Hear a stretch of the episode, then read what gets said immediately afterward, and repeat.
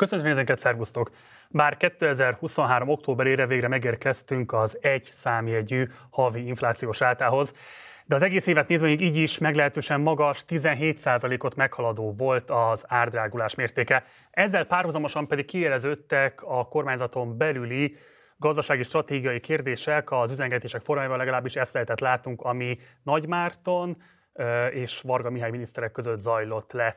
A dilemma nagyjából így néz ki költekezni kellene, és ezzel pörgetni az egyébként befagyott gazdaságot, vagy éppen ellenkezőleg vissza kéne fogni az állami költéseket, és ezzel valamilyen módon ellensúlyozni az államadóságot. A dilemma sok szakértő szerint ráadásul kifejezetten leegyszerűsítő, mert nem vagy-vagy kérdésről van szó, hanem valamilyen fajta elegyes megoldásra lenne leginkább szükség. Hogy pontosan mi húzódik a dilemma hátterében, egyáltalán hogyan szól maga a dilemma, azt fogjuk már átbeszélni meghívott vendégeimmel. Azonnal be is mutatom őket, de mielőtt ezt még megtenném, mindenképpen iratkozzatok fel a csatornára, ha még nem tettétek volna meg, illetve ha megtehetitek, akkor kérlek, hogy szálljatok be a finanszírozásunkba a leírásban található lehetőségeken keresztül. És akkor fordulok mai vendégeink, vendégeimhez, Német Dávid, a KNH Bank vezető makrogazdasági elemzője, szervusz! Szia! És Pogácsa Zoltán, közgazdás szociológus, a Sopron Egyetem habilitált egyetemi docense, szervusz! Szervusz! Köszönöm mindkettőtnek, hogy elfogadtátok a meghívásunkat. Szóval 2022 és 2023 igazából az infláció egyében telt, világszerte az év utolsó hónapjaiban viszont mindenhol normalizálódni látszik a helyzet. Kettő hete Joseph Stiglitz írt egy cikket, ő ugye Nobel-díjas közgazdás, az, aki amellett érvelt, hogy igazából az inflációs időszaknak a vége, és hogy azokat hirdette ki kvázi győztesként, akik az elejétől fogva úgy számoltak, hogy csak átmeneti lesz majd az infláció. Ugyanakkor sokan arra figyelmeztetnek, hogy korai lenne még igazából győztes teóriát vagy előrejelzést kihirdetni, tekintettel, hogy rengeteg bizonytalanság van a világpolitikában, elég csak a vörös tengeren zajló konfliktusokra utalnunk. A ti meggyőződésetek hogyan néz ki, hogyan vélekedtek erről a kérdésről, és mik a legfontosabb érveitek az álláspontotok mellett? Elsőként Dávid.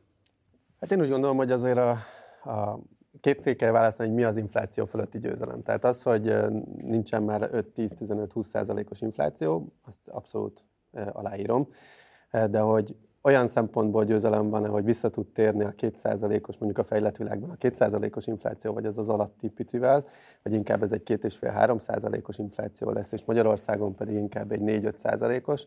Én azt gondolom, hogy ez még abszolút egy nyitott kérdés, sőt Magyarországon lehet, hogy egy picit magasabb is, mint ez a 4-5%-os szint is bejöhet. Ugye itt azokat kell végigvizsgálni, hogy milyen strukturális átalakulások mentek végbe a COVID során, illetve az azt követő időszakban, és már előtte mik azok, amik elkezdődtek.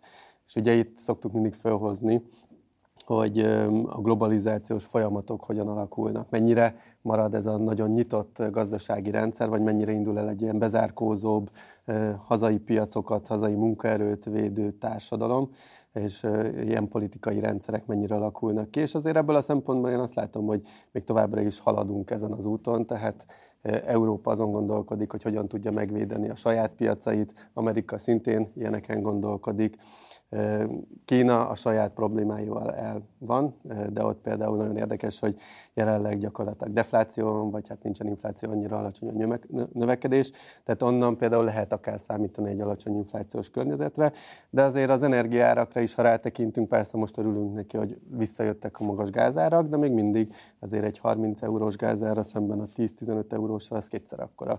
Hogyha Amerikához képest nézzük Európa gázárát, akkor háromszoros, négyszeres árakról beszélgetünk beszélgetünk, az olajára az most nagyon kedvezőnek tűnik, mert éppen a világ tart tőle, hogy egy gazdasági lassulásban van benne, és emiatt 70-75-80 dollár környékén vannak, de rengeteg beruházás elmaradt az elmúlt időszakban az energiaszektorban, a foszilis energiahordozók területén, tehát hogyha jön egy újabb gazdasági lendület, akkor nagyon hamar egy, egy túlkeresletes piac alakulhat megint ki, és nem arról fog vitatkozni az OPEC, meg az OPEC plusz, hogy mennyivel csökkentsék a, a kibocsátást, hanem hogy mennyivel kell emelni ahhoz, hogy ne nagyon szálljon el a, az energiahordozóknak az ára. Emellett ott van zöld átállás, rengeteg plusz költséget. Tehát én azt gondolom, hogy rengeteg olyan elem van, akár a munkaerőpiacra nézünk, ahol feszes munkaerőpiac van, ugye ez azt jelenti, hogy folyamatosan munkaerő hiányjal küzdünk strukturálisan, Európában egy el, elöregedő társadalom miatt, egy átalakuló termelési struktúra miatt, ezek mind-mind inflációs folyamatokat gerjesztenek, és én emiatt azt gondolom, hogy most van egy nagyon gyors lejövetele az inflációnak, de egyáltalán nem zárhatjuk azt ki, sőt szerintem reális esélye van, hogy egy magasabb szinten fog megragadni az áraknak a növekedési dinamikája. Szerintem az a vita, hogy ez egy átmeneti inflációs hullám volt-e, vagy egy tartós, az alapvetően arról szólt, hogy vannak-e olyan eh, szerkezeti összetevői ennek az inflációnak, okozói, amelyek akár, mit tudom én, 5-10 éves távlatban is velünk maradhatnak, vagy ez egy olyan eh, okozatú infláció, ami mondjuk egy-két éven belül alább. És én azt gondolom, hogy ha azt megnézzük, hogy mi okozta elsősorban ezt az inflációt, akkor olyanokat találunk, ezek kínálati sokkok voltak, tehát nagyon erős érvek vannak a mellett, hogy ez nem egy keresleti infláció volt, tehát nagyon elterjedt, hogy itt a jegybankok és a, és a kormányzati túlköltekezések okozták az inflációt, de szerintem nagyon-nagyon jó péperök szóltak arról, hogy ez nem így van, és abban a pillanatban, hogy azok a kínálati sokkok, amelyek ténylegesen okozták ezt az inflációs hullámot, gondolok itt a Ukrajna-orosz inváziója okozta energiaáremelkedésekre, gondolok itt a, a szállítmányozási árakra, tehát hogy a Kína, Európa és egyéb más szállítmási ároknak a megtízszereződése, gondolok itt a chip hiányra, gondolok itt az élelmiszeripari problémákra, de ezek a, ezek a kínálati oldali sokkok, ezek megszűntek. És gyakorlatilag ez az inflációs hullám leköszönt. Szerintem kimondhatjuk, hogy ez egy átmeneti inflációs hullám volt. Aztán az egy másik kérdés, hogy innentől lehetnek újabb sokkok, tehát a Huthik problémája, vagy bármely más probléma, az lehet egy, egy, egy valódi probléma, azok is, amiket Dávid mondott, de azok már nem ehhez az inflációs hullámhoz tartoznak, a gazdaság történet megy tovább, azok már más sokkok lesznek. Ez a hullám, ez szerintem erről szólt. Ez egy, ez egy tökéletes vihar volt, ahol összejött három, négy, öt különböző sok. Ez Magyarország még hozzátette a maga belső extra problémáit, de ez a hullám szerintem leköszönt. Hát annyiba, hogy ez a hullám igen, csak hogy jönnek a következő hullámok. Tehát én ebből azt gondolom, hogy azért nem lehet azt mondani, hogy ezt lezárhatjuk, mert eleve a, a egész árazási mechanizmusokat ezeket hozam, hogyan befolyásolja. Tehát azt láttuk az elmúlt időszakban, hogy pont pont a, például a fiskális ösztönző programok. Ugye, ha megnézzük az USA-ban is, ugye adtak ilyen egyszerű juttatásokat a háztartásoknak, azokat egyből elköltötték, erre készültek a kiskereskedők is, és nyilván akkor jobban tudták érvényesíteni az árakba az összes költséget. Tehát ez a rendszer, hogy milyen hatékonyan tudják ér, érvényesíteni az emelkedő költségeket az áraikba, ez szerintem átalakult az elmúlt időszakban. Még az elő, előtte valóban folyamatosan azt láttuk például a az ilyen fogyasztási cikkek esetében, mondjuk 2010-es években Amerikában egyértelműen látható volt, hogy folyamatosan csökkent az ára ezeknek a termékeknek. Akár itt, hogyha ilyen tartós, hosszú távú fogyasztási cikkekre gondolok, mint televízió, mosógép, nyilván itt a technológiai fejlődés is folyamatosan halad, egyre többet tudnak ezek a készülékek, de hogy ezeknek inkább egy árcsökkenése volt. És ami ott húzta fölfelé az inflációt, az leginkább a a, a housing, tehát a, a különböző lakhatási költségek, a, az ingatlanárak, amik mentek fölfelé, és emellett a szolgáltatások árai, amik meg tudtak drágulni.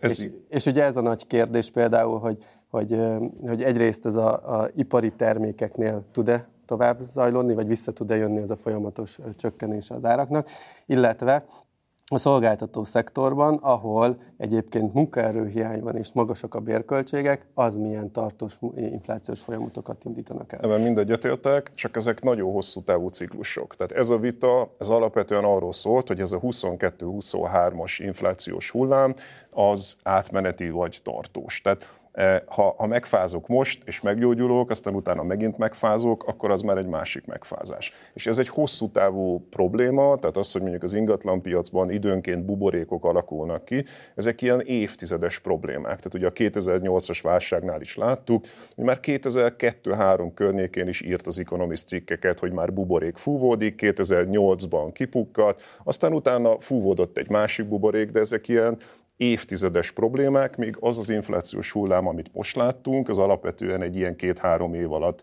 lezajlott, és azt gondolom, hogy ennek, ez, ez egy nagyon fontos tanulság, főleg a tekintetben, hogyha azt végre lerakjuk az asztal, hogy mi okozta, és hogy az is nagyon fontos, hogy nem a kormányzati támogatások okozták, tehát amit említett Dávid, hogy adtak a családoknak támogatásokat, és ehhez egyébként bővítették a pénzmennyiséget, az pont annyira volt elég, hogy elég hosszú távon a hosszú távú kereslet visszaállt. Tehát nem volt extra kereslet például az amerikai gazdaságban, de az európai gazdaságban sem. Összesen annyit sikerült ezekkel a pénzmennyiségbővítéssel, amit hétköznapi nyelven úgy szoktak hívni, hogy pénznyomtatás, és akkor ezt a kormányzatok direkt támogatások formájában odaadták. Ezzel nem extra keresletet teremtettek, hanem annyit értek el, hogy hosszú távú keresleti trendvonalra, de nem azonnal, hanem egy ilyen másfél éves távlatban visszaértek. Soha ez alatt a három év alatt extra kereslet nem volt ezekben a gazdaságokban, ami azért nagyon fontos, mert ez nem egy keresleti infláció volt, ez, ez abszolút egy kínálati oldali infláció volt, és rendeződtek ezek. Tehát a gázára visszament, amikor Európa leszállt az orosz gázról, a gázára most már nagyon alacsonyan van, a chip probléma megoldódott, megint termel a TSMC, és van chip, megoldódott a a Huthik problémáját megelőző időig meg, megoldódott a, a nemzetközi szállítmányozási árak kérdése is. Tehát ezek a kínálati oldali szer, gazdaság szerkezeti problémák, ezek megoldódtak, és ezzel megoldódott a az infláció probléma. Ide csatlakozzak be, mert hogyha elfogadjuk azt, hogy az infláció egy átmeneti jelenség volt, akkor azt is el kell fogadnunk, hogy itt igazából a kormányzati beavatkozásoknak nem volt döntő szerepe, hanem kvázi törvényszerűen mérséklődnie kellett az inflációnak. Ugyanakkor azért vannak, akik azt képviselik, hogy a nemzeti bankok kamatemeléseire, az állami költekezés visszafogására volt szükség ahhoz, hogy ezt el lehessen érni. Ti mit gondoltok erről kifejezetten Magyarország esetében? A kormányzati intézkedéseknek, vagy a világgazdasági folyamatoknak köszönhető a lassuló, vagy hát egyre inkább csökkenő infláció, Dávid? Hát egyértelműen a domináns az a világgazdasági folyamatoknak tudható be, hogy jött lefelé az infláció. Mi ezt tavaly év elején, 2023 elején is mondtuk, hogy évvégére egy számjegyű lesz az infláció, nagyon nagy valószínűséggel. Akkor még a kormány... A bázis hatás, azt mondod ezzel? Hát a bázis hatás meg az látszódott már tavaly 23 januárjában, hogy a, a gázára az elkezdett csökkenni egyértelműen az üzemanyagára elkezdett lefelé jönni, az olajára jött lefelé, tehát hogy ezek mind-mind olyan hatások voltak, amik egyértelműen előre vetítették, hogy, hogy tud lefelé jönni az infláció is. Ugye emellett azért azt is láttuk, hogy a kereslet az elkezd visszaesni, ezek az átárazások, ezek elkezdenek tompulni az év folyamán. Nagyon rossz év volt 2022-ben a mezőgazdaságban, várható volt, hogy azért 23-ban lehet egy kedvezőbb ér, ez, a, ez az élelmiszerpiacon akkor pozitív hatásokat fejt ki az árak tekintetében. Tehát nagyon sok olyan elem volt, ami megváltozott 2022 végéhez képest és lehetett látni azt, hogy, hogy elindul egy lassuló inflációs trend. Van bármilyen olyan intézkedése a kormányzati gazdaságirányításnak, amiért lehet piros pontot adni, ami érdemben hozzájárult az áremelkedés csökkenéséhez? Hát persze szerintem azért az, hogy a forint árfolyamát meg, megfogták, és nem gyengült folyamatosan, az segített például abban, hogy a, az infláció az ne szálljon még jobban el. Azért nem mindegy, hogy 500 hát forintot kell. vagy ebben a kérdésben. Azt mondom, én a, a jegybank nagyon sok hibát követett szerintem el, de az, hogy végül sikerült meg megfogni az árfolyam leértékelődést, azért abban volt neki is egy szerepe. És a kormányzatnak? A kormányzatnak annyiban azért valamennyi szerepe volt, hogy, hogy a gazdasági versenyhivatalon keresztül megpróbáltak azért jobban ránézni a szereplőkre, és ezáltal valamennyi plusz ö, ö, versenyt előidézni a piacon, ami még ráerősített erre a folyamatra. Ez se policy akkor igazából nem csak arról szól, hogy valamilyen módon tisztességesen működtetni a létező intézmények. Abszolút, ez, ez így van. Tehát ezeknek ez volt a lényeg. Én, én semmelyik intézménynek nem adnék piros pontot. Ugye annyi történt, hogy Magyarország iszonyatosan kitett volt a tekintetben, hogy az Európai Uniós országok szinte mindegyikénél nagyobb arányban van egy nagyon egyoldalú energiafüggésünk Oroszországtól, gáz, olaj, uránium tekintetében. Ez Magyarországot sokkal kitettebbé tette, ezért elszállt az euróforint árfolyama 430 valameddig, és nem a a kormányzat nem csinált semmit. Tehát a kormányzat ragaszkodott ehhez az egyoldalú orosz függéshez, miközben az Unió többi országa levált Oroszországtól. A jegybank fölemelte ugyan 18%-ra az irányadó kamatlábot, de tessék megnézni az utána következő másfél hónapban, ott még oldalazó mozgásban van az euró-forint árfolyama. Én megnéztem. 400 volt már évvégén. Mikuláskor még, ugye az októberben volt ez a fölrántás, és még megnéztem, Mikuláskor még 420 környéken volt. De, De gyakorlatilag onnan még egy másfél hónapon keresztül úgy oldalazott az euróforint árfolyama, hogy közben a gázára már drasztikusan csökkent. Tehát én fölteszem a kérdést, hogy ha 18-ra fölrántom, ami azért egy annyira magas szint, hogy ott ugye a portfólió összeszedte, hogy ott összesen mitten tizenvalahány ország volt magasabb kamattal, mint Magyarország, és ezek között háborús harmadik világbeli országok tömkelege. Tehát, hogy szerintem indokolatlanul magas volt ez a 18 százalék. Nem azt fogta meg az euróforintot, hanem azt fogta meg, hogy elkezdett nagyon drámaian lefelé csökkenni az, a gáznak az ára. És Magyarország kitettsége ez volt, a kormányzat máig nem csinált semmit a tekintetben, mert talán most már a a szél energia eh, liberalizálása az egy piros pontos lépés, ha az tényleg megtörténik, de ezen kívül semmi érdemben nem történt, ugyanúgy fölmaradt a függésünk. A jegybank pedig futott az események után, szerintem túlreagált ezzel a 18 kal próbál is utána lejönni. Nem, azért, azért állt vissza az euróforint árfolyama egy elfogadható szintre, mert ez a kitettségünk megszűnt, még egy dolog történt, fölvettünk hatalmas, tehát nagyon szűk volt a valutatartalékunk, és fölvettünk egy hatalmas dollár alapú hitelt tavaly év elején, meg azóta is próbálunk felvenni, bővítjük a valutatartalékunkat, és ez kevésbé kitetté teszi Magyarországot, akkor ebben az értelemben az államodóság központot lehet megdicsérni, de ezen kívül gyakorlatilag szerintem nem Magyarországon múlott. És hát ugye még egy dolog, az infláció következtében csökkent a fogyasztás, és ugye a, a belső fogyasztás az, az lehozta az inflációt. Tehát amikor az emberek kevesebbet fogyasztanak, akkor kisebb az inflációs nyomás, tehát még ez is történt, hogy maga az infláció oldotta meg magát bizonyos értelemben. Egyébként szerintem a jegybanknak nem a legfontosabb döntése az volt, hogy 18-ra emelte a kamatot, mert az akkor ez egy tűzoltás volt. Egyébként nagyon rossz volt akkor a piaci hangulat, azért én ott naponta ugye, ott dolgozom a treasury látom, hogy milyen eladói nyomás van a piacon, és tényleg én azt gondolom, hogy ott be kellett avatkozni valamilyen üzenetekkel, mert nagyon durva exponenciális gyengülés is jöhetett volna az árfolyamba. És ez egyébként részben azért következett be, mert előtte elvesztette a hitelességét a jegybank, és azt kellett elkezdeni visszaépíteni.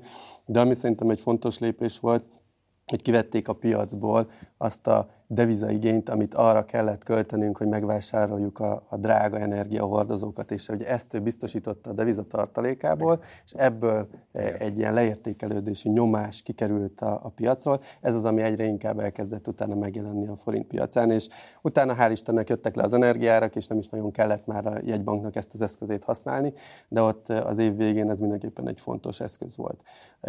Azt egyébként lehet kritizálni, hogy alapvetően miért kellett 18%-ra emelni a kamatot. Ugye a, a túlzott likviditás, amit belepumpáltak korábban a piacokba, ez volt az egyik oka, hogy, hogy ilyen magasra kellett emelni a kamatot, mert nem voltak effektívek ezek a kamatok, amiket ők alkalmaztak. Tehát sokkal olcsóbban jutott a piac forráshoz, mert túl sok volt a pénz a rendszerben, és azt már sokkal hamarabb el kellett volna kiszívni. De ez már mindegy, ez nagyon bonyolult, ebben nem akarnék így részleteiben belemenni, de lényeg, hogy nem a legjobb eszköz volt a kamatemelés, hanem itt a, a, az, hogy a devizát biztosították meg, hogy minél inkább kellett volna szűkíteni a túlzott likviditást. Ugye a jelenlegi tudásunk szerint úgy sikerült a, az inflációt csökkenteni, az nem járt a szokásos következményekkel, mint mondjuk a munkanélküliség növekedése és a gazdasági teljesítmény csökkenése. Ugyanakkor itt azért vannak jelentős regionális különbségek, tehát mondjuk az Európai Unióban és azon belül is Magyarországon, hát sokkal döcögősebbre sikerült a landolás, mint mondjuk az Egyesült Államokban. Mi magyarázza ezt a különbséget. Ugye Magyarországon négy negyed éven keresztül volt enyhe recesszió. Hogyan befolyásolja Magyarország gazdasági mozgásterét ez a megtorpanás, amit 2023-ban lehetett tapasztalni? Zoltán. De, hogy mondjam, GDP tekintetében azért az se volt egy igazán drámai dolog. Szerintem ahol dráma volt, az a fogyasztás. Tehát, hogy a, ami Magyarországon nagyon-nagyon ütött, az az, hogy nagyjából egy ilyen harmadával esett vissza a fogyasztásnak a, tehát, hogy a, a, a vásárlóerő. Tehát az, hogy ugye az infláció két éven keresztül ilyen 15-17 környékén van, ezt ugye szorozni kell, ez azt jelenti, hogy nagyjából a a magyar vásárlóerőnek a harmadát elvitte ez az infláció. És ehhez képest mondjuk maga a GDP e, csökkenése három-negyed éven keresztül enyhe volt, szerintem az, az nem egy akkora nagy dobás, tehát azért mondjuk, mit tudom én, 2000, tehát a Covid idején, ha jól emlékszem, olyan 5%-os csökkenés lett a végén, 2009-ben 6-7%-os csökkenés is volt, tehát ennél sokkal nagyobb csökkenések voltak a GDP-ben. A foglalkoztatásunk az továbbra is telített, tehát ide hozzuk ide még az extra munkaerőt, tehát igazából ebből a három mutatóból GDP, foglalkoztatás, bérek, szerintem igazából az, ami, ami nagyon-nagyon nagyot zuhant, az a, az a béreknek a vásárlóereje. Ez azt nem látom, hogy ennyit zuhant volna a bérek vásárlóerején, azért volt bér emelés is, a bruttó bérek is emelkedtek, és azért a nettó keresetek is nőttek, tehát mondjuk a 2022-es évben volt 10 pár százalékos béremelés 23-ban is, tehát a nettó, nettó, nettó a nettó bérek... nettó bér csökkenés volt. 2022-ben ebben sem vagyok 100%-ig biztos, hogy nettóba csökkent, 2023-ban pár százalékkal csökkent a nettóra elkeresett, de összességében igen, a két év alatt biztos, hogy nem volt javulás reál értelemben, de azért nem 30%-os visszaesés volt a, a fogyasztási képességben. Az már egy másik dolog, hogy, hogy egyébként különböző társadalmi rétegeket ez hogyan érintette, mert azért teljesen más, hogy tudtak például a megtakarítók a nagy megtakarításokkal rendelkezők profitálni abból, hogy egy magas kamatkörnyezet jött ki, mint azoknak, akiknek nem volt megtakarításuk, viszont az, az élelmiszerinfláció ugye sokkal magasabb volt, és mi számoltuk, hogy hogy ebben az időszakban azért sokszor 5-6 vagy akár 7% ponttal is magasabb volt az alacsony jövedelmű rétegeknek az inflációja, mint a hivatalos. Tehát amikor mondjuk 14-15 százalék volt a, a KSH által kibottatott infláció, akkor az alsó 10-20 százaléka a társadalomnak akár ennek 20-22-23 százalékos inflációt is érzett, és őt viszont biztos, hogy nem kompenzálta. És azért baromi bonyolult ez, mert ugye a, amiről beszélünk, az az általános inflációs index, de mondjuk ugye az élelmiszerárinfláció az 45%-os volt Magyarországon. Tehát ha valakinek a fogyasztói kosarában nagyobb volt mondjuk az élelmiszer, akkor ez nála sokkal nagyobbat ütött. Vagy ha mondjuk fiatal valaki és lakást szeretne venni, ugye a lakásinfláció Magyarországon a második legnagyobb volt az Európai Unióban az elmúlt mondjuk jól emlékszem, 6-7 éves távlatban nézték, Észtország után Magyarországon nőttek leginkább. Ugye valaki kiszámolta, hogy a mostani E, ötször akkora csok támogatás, az kevesebbet ért e, a lakáspiacon, mint az öt évvel ezelőtti ötöd akkora e, támogatás. Tehát, hogy ott, ott még ennél is, még az élelmiszeráraknál is sokkal magasabb emelkedés volt a lakáspiacon. Tehát írtózatosan sok múlik azon, hogy kinek milyen a fogyasztói kosara, van-e lakása, vagy nincsen. A bérekről fogunk még beszélni, de előtte szeretném, hogyha kitérnénk arra a felvetésre, amit a bevezetőben mondtam, nevezetesen, hogy Nagy Márton nemzetgazdasági miniszter és Varga Mihály pénzügyminiszter között egy látszólagos ellentmondás feszül. Ugye, ha ezt most nagyon le akarom egyszerűsíteni, akkor Nagy Márton gyakorlatilag a fiskális lazítás híveként mutatkozik, amiben azt mondja, hogy pörgetni kell az állami költekezést, míg Varga Mihály a fiskális szigor képviselőjeként pont azt mondja, hogy ezeket vissza kellene fogni.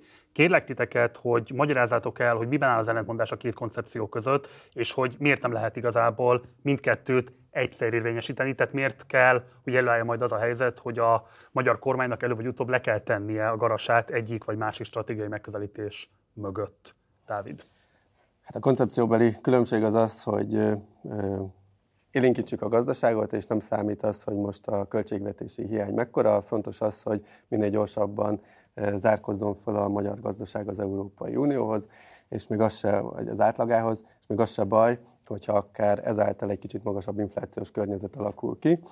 Ugye szemben, hogyha egy fiskális fegyelmet akarunk fenntartani, akkor ugye az a cél, hogy, hogy megfeleljünk egyrészt a Maastrichti kritériumnak, ami 3% alatti hiányt irányoz elő Magyarország számára, ezzel egyébként lehetőséget biztosítanál arra is egy idő után, hogy az eurozónába is becsatlakoz, hogyha ezeket a feltételeket teljesít. Ugye itt már eleve, hogyha egy, egyik kormánypárt azt mond, vagy rész azt mondja, hogy ők nem is tervezik, hogy ilyen alacsony hiány legyen, akkor alapszurdum azt is mondják, hogy ők nem is nagyon akarnak az eurózónához csatlakozni a közeljövőben. Na mindegy, de hogy ugye mi itt a, a kérdés, ugye itt az egész mögött a fő kérdés egyébként az, hogy az államadóságot azt tudod csökkenteni, vagy nem tudod csökkenteni, és melyik a hatékonyabb módja, akár hogy ezt az adósságot csökkenni csökkenteni tudjad, illetve hogy hogy tudsz jobban bizalmat építeni a piacok felé, és ezáltal, hogy tudsz akár olcsóbb finanszírozáshoz jutni a piacokra. Én ebben látom a, a fő-fő különbséget a, a végén. És ugye itt, a, amit láttunk az elmúlt időszakban, hogy a, a költségvetési hiány azért az magasabb volt, mint amit a kormány vállalt. Korábban jóval magasabb, hiszen 2023-ban 6% körül alakult a GDP arányában, 2022-ben 6,2% volt, ami egyébként csak azért volt olyan magas, mert egy gázkészletet elszámoltunk, anélkül, hogyha ezt nem kellett volna Euróstat szerint bevenni a költségvetési hiányba, akkor csak hát olyan 4,7% lett volna a GDP arányosan, tehát azt lehet mondani, hogy 2023-ban még romlott is a költségvetési egyensúlya az országnak, és itt az a kérdés, hogy hogyha ezzel a magas költségvetési hiányjal futunk, akkor tudunk-e akkor a növekedést elérni vele, hogy emellett is egyébként az államadóságot csökkentsük, vagy elindul egy adósságspirál, amikor egyre nagyobb a, kamatkiadásunk is, mert hogy drágábban jutunk finanszírozáshoz, és akkor egyre inkább így a költségvetést az jobban megterheli, és nő csak folyamatosan az államadósága az országnak. Szerintem nem kell mindig elhinni, amit a politikai szereplők kommunikálnak, tehát hogy az a típusú vita, hogy akkor eh, Varga megszorítana, eh, Nagy Márton pedig eh, élénkítene, én itt a másodikat nem hiszem. Tehát ugye beszélnek arról, hogy itt magas nyomású gazdaság, és hogy az állam itt pumpálja. Az engem egy kicsit arra emlékeztet, amikor a, a focista hasra esik a focipályán, és akkor elkezd fekvőtámaszozni, hogy én nem hasra estem, hanem én eleve fekvőtámaszozni akartam. Mi történt itt?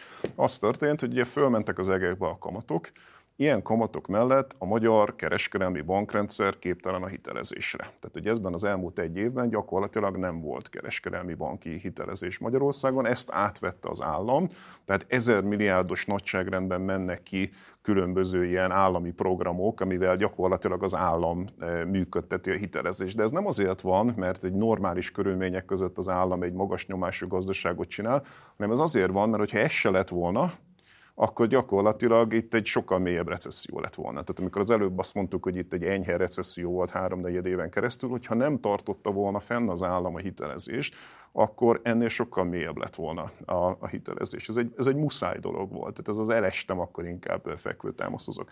A másik dolog, hogy szerintem 2024-et túl akarják élni, mert ugye azt se felejtsük el, hogy 2025-től már jönnek be ezek az autóipari beruházások. Tehát ha valaki megnézi az idővonalát annak, hogy a, e, a BMW, a CATL, a Szegedi BYD mikor fognak elkezdeni termelni, vagy ugye az előtte ezeknek az építése, tehát a, a gyárak építése, mikor növeli a GDP-t, majd a konkrét termelés, akkor az látszik, hogy 25-től kezdődően ez meg fogja dobni a GDP-t. Tehát ez a kinövekedés dolog, ez szerintem arról szól, hogy ha 24-et túl tudja élni ez a kormányzat úgy, hogy lesz egy, mit tudom én, 5% körüli infláció, e, lesz hozzá egy 10% körüli béremelkedés, az már ugye egy nettó béremelkedés, ott már ugye javulásnak mondható, e, a, a GDP most már a recessziós negyedévek után növekedésnek indul, meg tudjuk úszni egy, mit tudom én, 4-5 százalékos államháztatási hiánya,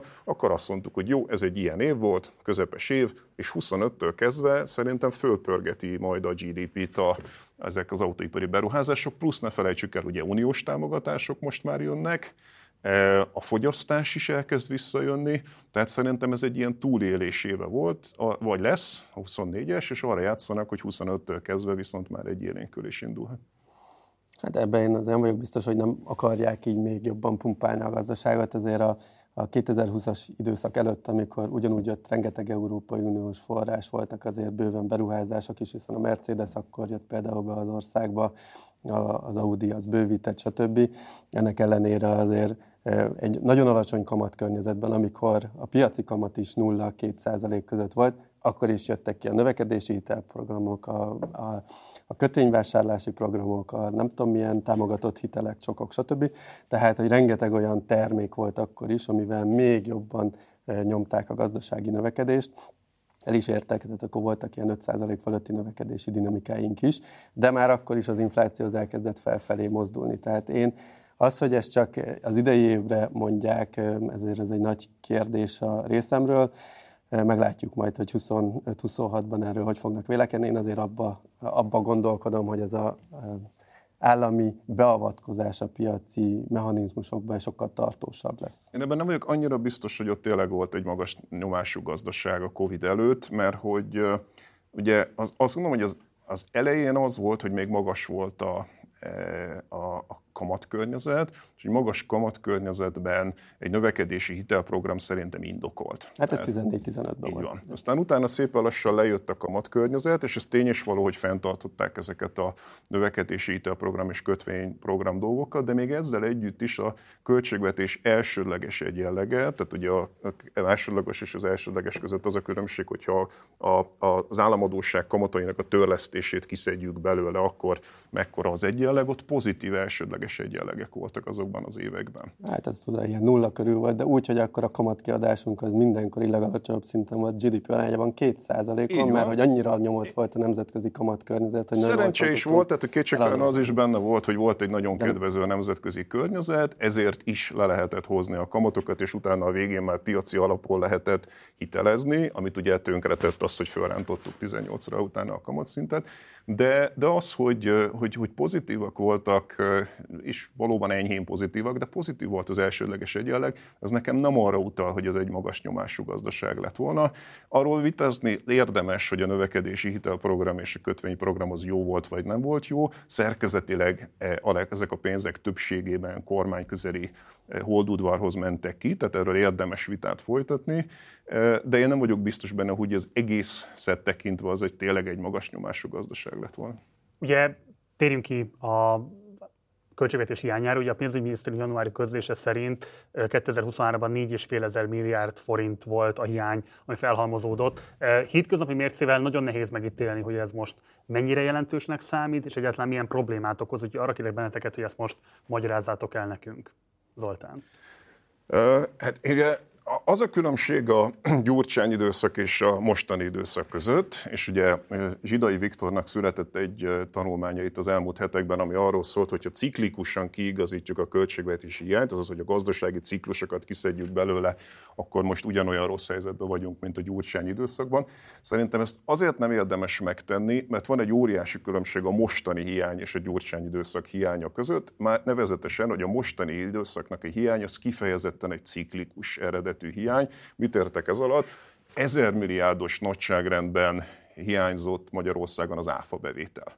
Tehát, hogy az előbb mondtuk, összeomlott a fogyasztás, ezer milliárdos áfa kiesés volt ahhoz képest, aminek kellett volna lennie. Ez egy ciklikus tétel. Tehát amikor Magyarországon az Orbán kormány egy kulcsossá tette a e, személyjövedelemadót, és nagyon e, gyakorlatilag offshore szintre csökkentette a társasági nyerességadót. Ennek kompenzálásaként fölemelték a társasági nyerességadót, és annyira e, az általános forgalmi adót, és annyira, annyira áfa nehézé vált a magyar költségvetés, hogy ez egy prociklikus folyamat. Tehát amikor nagyon jól megy a gazdaság, akkor sok áfa bevétel van, amikor rosszul megy a gazdaság, akkor nagyon kevés áfa bevétel van. Tehát ezért nem érdemes szerintem gazdasági ciklusokkal korrigáltan nézni ezt a dolgot, mert itt kifejezetten egy ciklus problémánk van. A másik pedig, ugye, e, az pedig az, hogy itt van ez az egész kamat problémánk, tehát ugye az előbb mondtam, hogy ezer milliárdos nagyságrendben mennek ki e, állami pénzek a gazdaság ösztönzésére. Ezek a kiadási oldalon egy óriási tétel, ahogy a kamat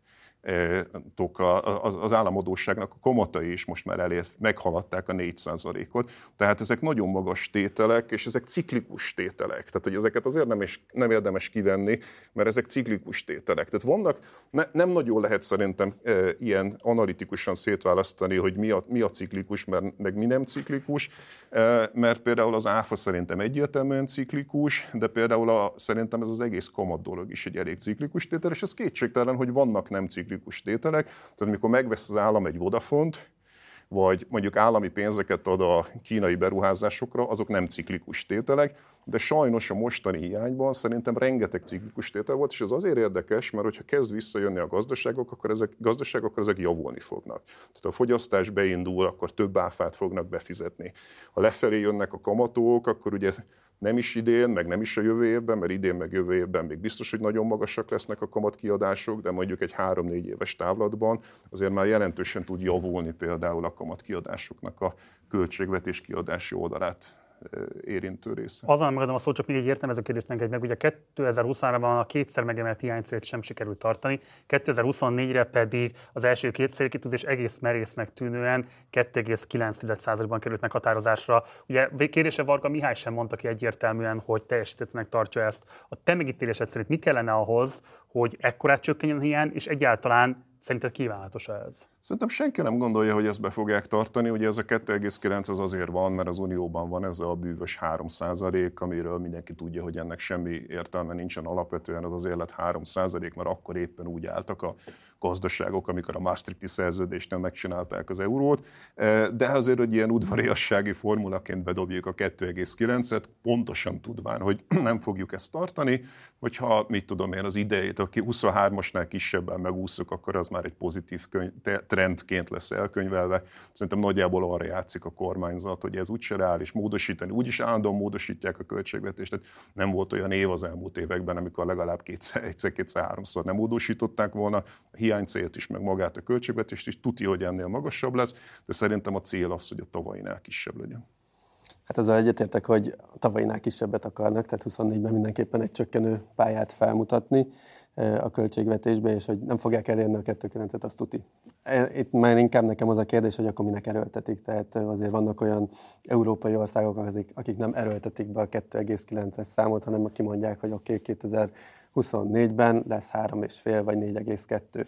És én azt gondolom, hogy ez sokkal prudensebb, ha leteszünk egy olyan rendszert, egy olyan költségvetést, ami szépen kiszámolja, hogy igen, ennyi lesz az áfa bevétel, elmaradt 2023-ban 1100 milliárd az áfából, Nyilván nem, fog tudni, nem fogja tudni ezt behozni 2024-ben a fogyasztáson, kizárt, hogy be tudja hozni, tehát minimum lesz ott is egy 1000 milliárdos hiány, és akkor át kell írni a költségvetést, megnézni, hogy hol lehet egyébként értelmesen kiadást lefaragni, eh, ami mondjuk kevésbé eh, teszi sérülékenyé a gazdasági növekedésünket, és belefér a rendszerbe, és akkor kiszámolni, hogy mi az a reális hiány, amit tudunk tartani, és utána azt viszont megpróbálni tényleg tartani, mert ezzel lehet hitelességet is a piacok felé építeni. És hogyha mi le akarjuk vinni hosszú távon a kamat kiadásainkat, akkor szerintem az az egyik mérföldkő, hogy egy kormányzat le tudjon tenni minden évben olyan költségvetési törvényeket, terveket, amiket utána, hogyha nem jön semmi extra, mert azért 2023-ban nem jött már extra, 2022 az egy extra év volt, amikor egyfajtában külső sokkok voltak, 2023-ban nem volt olyan év, amikor olyan negatív nagy külső sokkok értek volna minket. Látszódott, hogy a fogyasztás az gyengébb lesz, de ezen kívül nem voltak nagy külső sokkok. Tehát amikor nincsen olyan ilyen földindulás, akkor viszont meg kell próbálni tartani azt a hiányt, és mutatni, hogy igen, mi prudensen haladunk egy úton, és akkor így lehet a befektetői bizalmat is szépen építeni. De egy pillanatra játszunk a gondolat, hogy komolyan veszek a kormányzati közlést, bár mindketten elég erősen érveltetek amellett, hogy ezt a 2,9%-ot ezt nem érdemes komolyan. De mégis, hogyha ez a kormányzati célkitűzés, kívánatosnak tekinthető ez, és egyébként mik a társadalmi költségei egy ilyen drasztikus csökkenésnek? Hát ez megszorítás. Tehát ugye ezt, ezt, ez azt jelenti, hogy le kell felezni nagyjából a költségvetési hiányt a 2023-as évhez képest. Úgyhogy egyébként vannak extra profitadók, amiket részben elkezd kivezetni 2024-ben a kormányzat, tehát még adóbevételi soron is lesznek itt-ott elmaradásai 2023-hoz képest.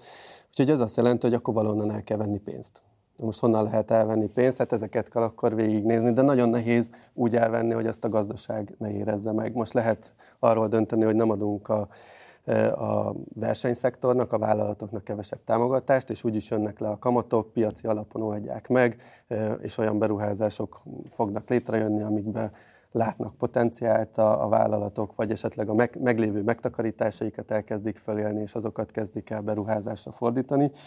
Ugye lehet ez egy út, de hát lehet olyan is, hogy akkor a lakosságtól kell elvenni ezt a pénzt. Ugye az egyik módja, Például, hogy a gázárat akkor föl kell emelni a lakosság számára, ami most ugye átlagfogyasztásig fix, ott azt kell mondani, hogy a gázár az nem ment vissza 15-20 euróra, hanem még mindig 30, tehát akkor mindenkinek megemeljük 50%-kal mondjuk a gázárát, és akkor mindjárt nem kell a rezsivédelmi alapból annyit költeni támogatásra. Vagy ugye például még pár ilyen csatornadíj, stb. ilyen díjak, amik évek óta nem lettek emelve, arra is azt mondhatják, hogy akkor meg kell emelni 30-40-50-60 százalékkal, és akkor mindjárt nem kell annyi támogatást adni a kormányzatnak. De hát ad abszurdum lehet, hogy adót kéne emelniük, például személyi jövedelmadót, és akkor azon keresztül elvonni pénzt a lakosságtól. Tehát nagyon nincsen olyan módja rövid távon, hogy ezt a gazdaság ne érezze meg, hogyha ilyen mértékű költségvetési kiigazítást akarnak egyik évre a másikra véghez vinni. Egyetértek, és egyébként szerintem az is jelzi, hogy mennyire hamis ez a dilemma, amit most így kiélezünk, hogy Varga versus Nagymárton, hogy hát ezért most már jó ideje Nagymárton a gazdasági kabinet vezetője, és ezért itt voltak megszorítások. Tehát ezért ne felejtsük el, hogy az utóbbi fél évben a, a csokot elég jelentősen megfaragták, akkor a a Magyar Városok programot elég jelentősen megfaragták, akkor most éppen benzi jövedéki adóemelések vannak, tehát hogy így ő közben, miközben, miközben Nagy Márton vezeti most már a gazdasági kabinetet, ő is csinál stabilizációs lépéseket, tehát nem igaz az, hogy ő csak stimulálna az egy, az egy, hogyha elkezdünk azon gondolkodni, hogy hogyan lehetne úgy kiigazítást csinálni, hogy közben a növekedésnek ne menjen ez a kárára, akkor olyan szinten át kéne szabni a magyar költségvetés, hogy gyakorlatilag tetőtől talpig. Tehát ez tényleg felveti azokat a kérdéseket, amiket Dávid mondott, a személyi jövedelemadó rendszerét, a örökösödési adót, a vagyonadót, a, e, a társasági adót, az áfát kellene, gyakorlatilag teljesen újra kéne szabni az adórendszert, e, mibe fektetünk, mibe nem, tehát sokkal több pénzt az oktatásba, a kutatásba, hogy a növekedésnek megágyazzunk, és ne ez a E, ide, ide, ide hívunk külföldi működőtőkét, összeszerelő üzemnek típusú működés legyen, hanem hazai tulajdonú magas hozzáadott értékű cégek felé induljunk el, kilépjünk az Orbán Balázs által emlegetett közepes fejlettség csapdájából, és ennek megágyazzunk, de közben teljesen fölösleges tételeket kivenni a költségvetésből, lásd az élsport támogatásának nagy része, lásd a Vodafonok megvásárlása és az összes ilyen egyedi E, döntés. Tehát, hogy itt, itt tetőtől talpig át kéne szabni, hogyha ezt a kérdést komolyan vesszük, amit most föltett. Akkor erre kicsit idézünk még már csak azért is, mert ugye a Nagy Márton Nemzetgazdasági Minisztériuma alá besorolt újabb területek kicsit azért azt jelzik, hogy valószínűleg itt a dominancia harcban most nekiáll az ászló. Éppen ezért kérdezem is tőletek, hogy ha a gazdasági élénkítés lesz a kormányzati cselekvésnek a középpontjában, hogyan lehetne elkerülni azt a problémát, hogy Magyarországon nyilvánvalóan létezik nevezetesen, hogy a különböző beruházások sajnálatos módon egyáltalán nem értéknövelő beruházások, tehát nem a társadalmi jólétet erősítik, nem olyan beruházásokat eredményeznek, amelyek rövid középtávon már valamilyen módon visszatermelnék ezeket az értékeket, vagy bármilyen más módon hozzájárulnának ahhoz, hogy a társadalmi termelőképesség növekedjen. Szóval, hogy mit lehetne tenni annak érdekében, hogy hogy, hogy ez a probléma ne akadályozza egy ilyen gazdaságélénkítő attitűdnek az érvényesülését a kormányzati politikában.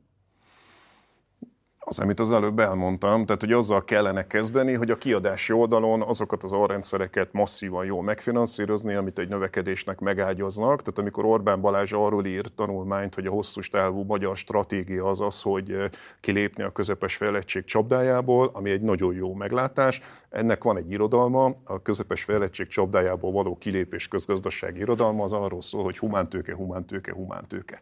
Az összes olyan ország, Japán, Tajvan, Hongkong, Szingapur, Izrael, Írország, ami ezt meglépte, ezek mind-mind-mind eh, úgy tették ezt, hogy oktatásba, kutatásfejlesztésbe eh, óriási összegeket fektettek, és az összes ilyen presztis beruházást, eh, meg egyedi kivételezést ezt kivenni a rendszerből, meg olyan, ami nem produktív, hanem ilyen látványpékség, és ezeknek a helyére, és azt aztán megpróbálni megfinanszírozni. Tehát a kiadási oldalnak a növekedés megágyazás, az nem egyszerűen keresletnövelés lenne, hanem strukturálisan erről a közepesen fejlett szintről, amit ma tud a magyar gazdaság, hogy a német gazdaság újra összeszerelő üzeméből a kínai gazdaság összeszerelő üzemévé válunk, ezen túlépni, és ezt megfinanszírozni egy, egy átalakított adórendszerre. Hát lefordítalak, az elmúlt 13 év nemzetgazdasági alapmeglátásait kellene sútba dobni. Az elmúlt 30 év nemzetgazdasági alapmeglátásait kéne sútba dobni. Én itt, itt sokkal nagyobb kontinuitást látok az Orbán kormány és a megelőző kormányok között, hiszen gyakorlatilag miközben az Orbán kormány retorikailag szabadságharcot folytat a nemzet, működő nemzetközi tőkevel szemben, gyakorlatilag tovább vitte ugyanazt a logikát, sőt több állami támogatást adott a külföldi tőkének, stratégiai, titkosított stratégiai megállapodásokat kötött vele, és ezek mind a mai napig nem magas hozzáadott értékű magyar, magasan képzett, jól fizetett embereket. Tehát be, be, be lehet mutatni, hogy a termelékenységet ez nem nagyon javította, a magyar eh, bérekben be lehet mutatni, hogy az effektív fogyasztása a magyar háztartásoknak az az Európai Uniós lista legalján van. Tehát akkor lesz ez egy sikersztori, hogyha a magyar effektív fogyasztás az mondjuk fölzálkozik az uniós átlaghoz, és nem a legvégén lesz. Ugye ez, én is azt gondolom, hogy ez egy nagyon régi probléma, tehát 2000-es években is volt, 90-es években ez téma, hogy hogyan lehet kitörni a közös jövedelmiek csapdájából, és soha nem azon az úton haladtunk, ami abba az irányba vitt volna. Tehát, hogyha csak az elmúlt 30 évnek az oktatási színvonalát nézzük, és most nem menjünk bele itt a csak egy-egy pizza, pizza tesztbe, vagy bármi, amik ezeket mutatják, ezek mind hanyatlást mutatnak, de akár a finanszírozását is, hogy hogyan tolódott el. Egyébként az is önmagában érdekes, hogy hogy a, az oktatásnak a finanszírozása, hogyha GDP arányosan nézzük, akkor nincs olyan óriási különbség Európához képest, vagy nyugat-európai országokhoz képest, de hogyha a struktúrájában nézzük, hogy például az alap középoktatás mennyire kevés pénzt kap mondjuk a, egy finn oktatási rendszerhez képest, ott már nagyon szembeüt, hogy Magyarországon nagyon alul finanszírozott az oktatás. Úgyhogy abszolút itt az alapjai annak nem lettek letéve, azt gondolom hosszú távon, hogy itt Magyarország ki tudjon törni a közepes jövedelmek csapdájából. Ugye egy másik ilyen mutató, amit érdemes nézni, hogy, hogy a növekedés, amikor van, akkor mekkora részben jön a, az építőiparból. Tehát az építőiparnak általában egy nagyon nagy része az, az haszontalan, kicsit durván szólva, mert tényleg persze lehet egy kicsit a turizmust élénkíteni vele, meg meg szebb lesz a környezetünk, de azért látjuk azt is, hogy Kína is ezen az úton járt az elmúlt időszakban, hogy ontotta magából ki az új ingatlanokat, aztán most ott vannak üresen ezek az ingatlanok, és, és egyre kevésbé jelent meg az a multiplikátor hatás, tehát amit elkölt az állam pénzként a gazdaságba, a végén már ugyanannyit se hozott, mint amit itt elköltött. Tehát, hogyha nagyon ilyen egyoldalú ez a fejlesztés, akkor csak azt okozza, mint például Magyarországon is láttunk ilyet, hogy elszállnak a sóderárak, a cementárak, mert nincsen belőle mennyiség, minden még drágábban építünk meg, tehát kiírunk egy közbeszerzést, és akkor most attól függetlenül, hogy korrupció vagy nem korrupció, csak amiatt, hogy tényleg annyira hiány alakul ki munkaerőből, alapanyagokból, ezért mire megvalósul három-négy év múlva, már sokkal drágább lesz a megvalósítás. És ez önmagában az, hogy túlzottan rossz hangsúlyokat kapott a magyar gazdasági növekedés. És ugye a másik eleme az, hogy ide jön egy külföldi multicég is, ott is ez volt általában a probléma, hogy Magyarország, és erről egyébként azért Nagy Márton is többször beszélt, hogy nagyon alacsony szinten tud becsatlakozni a magyar vállalkozás ebbe a beszállítói láncba, ha egyáltalán be tud. És ugye ez, ez egy, szintén egy óriási probléma, nem tudunk bekerülni egy magas szinten egy, egy komoly beszállítóként. És ez so, sokszor csak nem is technológiai kérdés, hanem egész egyszerűen ezek a szerződések sokszor így vannak megkötve. De már itt tartottunk, akkor beszéljünk is erről az állami költések mellett a külföldi működőtőke Magyarországi jelenlétéről. Ugye pont a legfrissebb hír, amire Zoltán is utalt ennek a kínai BYD gyárnak a megjelenése. Ők ugye egy elektromos autó gyár, és Szegeden fognak egy újabb üzemet majd létesíteni. Na most vannak, akik azt gondolják, hogy kifejezetten az elektromos autóiparban Magyarország most nagyon jó pozíciókat fog, és éppen ezért egy új gazdasági hullámnak adott esetben a győztese is lehet. Mások viszont pont amellett érvelnek, hogy gyakorlatilag ez az összeszerelő üzem létnek, ami Magyarországot az elmúlt évtizedben meghatározta, ez csak egy újabb fejezete lesz majd, hiszen semmilyen magasabb hozzáadott értékű tudással nem tudunk hozzájárulni igazából ezekhez a folyamatokhoz, ráadásul nem is marad itt sem technológia, sem tudás, sem semmi ezek után a befektetések után. Ti hogyan látjátok ezt a problémát? Szerintetek megéri azt a pénzt, amit a magyar állam most ezeknek a gyáraknak az idevonzására költ, akár a direkt szubvenció, akár pedig az adókörnyezet lazításai engedményei révén? Zoltán. Ha azt kérdezed, hogy megéri ezt a pénzt, akkor ugye először kéne tudjuk, hogy mennyi az a pénz, tehát hogy ez a pénz egyelőre titkosítva van, tehát nem tudjuk ezeknek a beruházásoknak az állami támogatását. Attól függ a dolog, hogy a magyar állam eh, most a beruházások kezdetén milyen kondíciókat tud a befektetőkkel letárgyalni. Tehát ebből lehet egy sikersztori, hogyha mondjuk Debrecenben lesz egy akkumulátorkutató intézet a Debreceni Egyetemen, ott lesznek ilyen startupok, amelyek rácsatlakoznak a BMW-re, a CATL-re, és a kínaiakkal együtt fejlesztik az akkumulátor technológiát, és erre a zöld forradalomra ráállnak. Ugyanezt el lehet mondani Szeged esetében is, tehát hogyha tudatosan csináljuk, úgy csináljuk, ahogy azt csinálta Tajvan, ahogy ezt csinálta Szingapúr, hogy a távol-keleti modell, amiről Matolcsi György egyébként, amivel teleírta a sajtót ezzel a modellel, ez a modell az arról szólt, hogy igen, hozzuk a külföldi tőkét, de tanulunk tőlük, technológia transfer van, e, ökoszisztéma van, és ezek, de egyelőre ennek nem látom a jeleit. Ha, ha, ha ezek nincsenek, ha csak annyi történik, hogy magyar vagy egyre inkább külföldi munkások összeszerelnek, akkor, akkor a 30 éves rossz történet folytatódik, és akkor itt egy még nagyobb lemaradásunk van, mert azért azt is látni kell, hogy 30 évvel ezelőtt a technológiai különbségek azért sokkal kisebbek voltak, és most nagyon nagy ugrás van a technológiai különbségekben. Tehát az, hogy ma már mondjuk egy Taiwan, egy TSMC hol tart chip technológiában, és ehhez képest hol van a vége ennek, hogy hol van Magyarország relatív pozíciója, az, hogyha mi szinten maradunk, az valójában egy óriási pozícióvesztés, mert az élvonal nagyon-nagyon elhúz már közben. Én itt, amit még fontosnak tartok mindig kiemelni, hogy a kutatásfejlesztés nagyon fontos természetesen.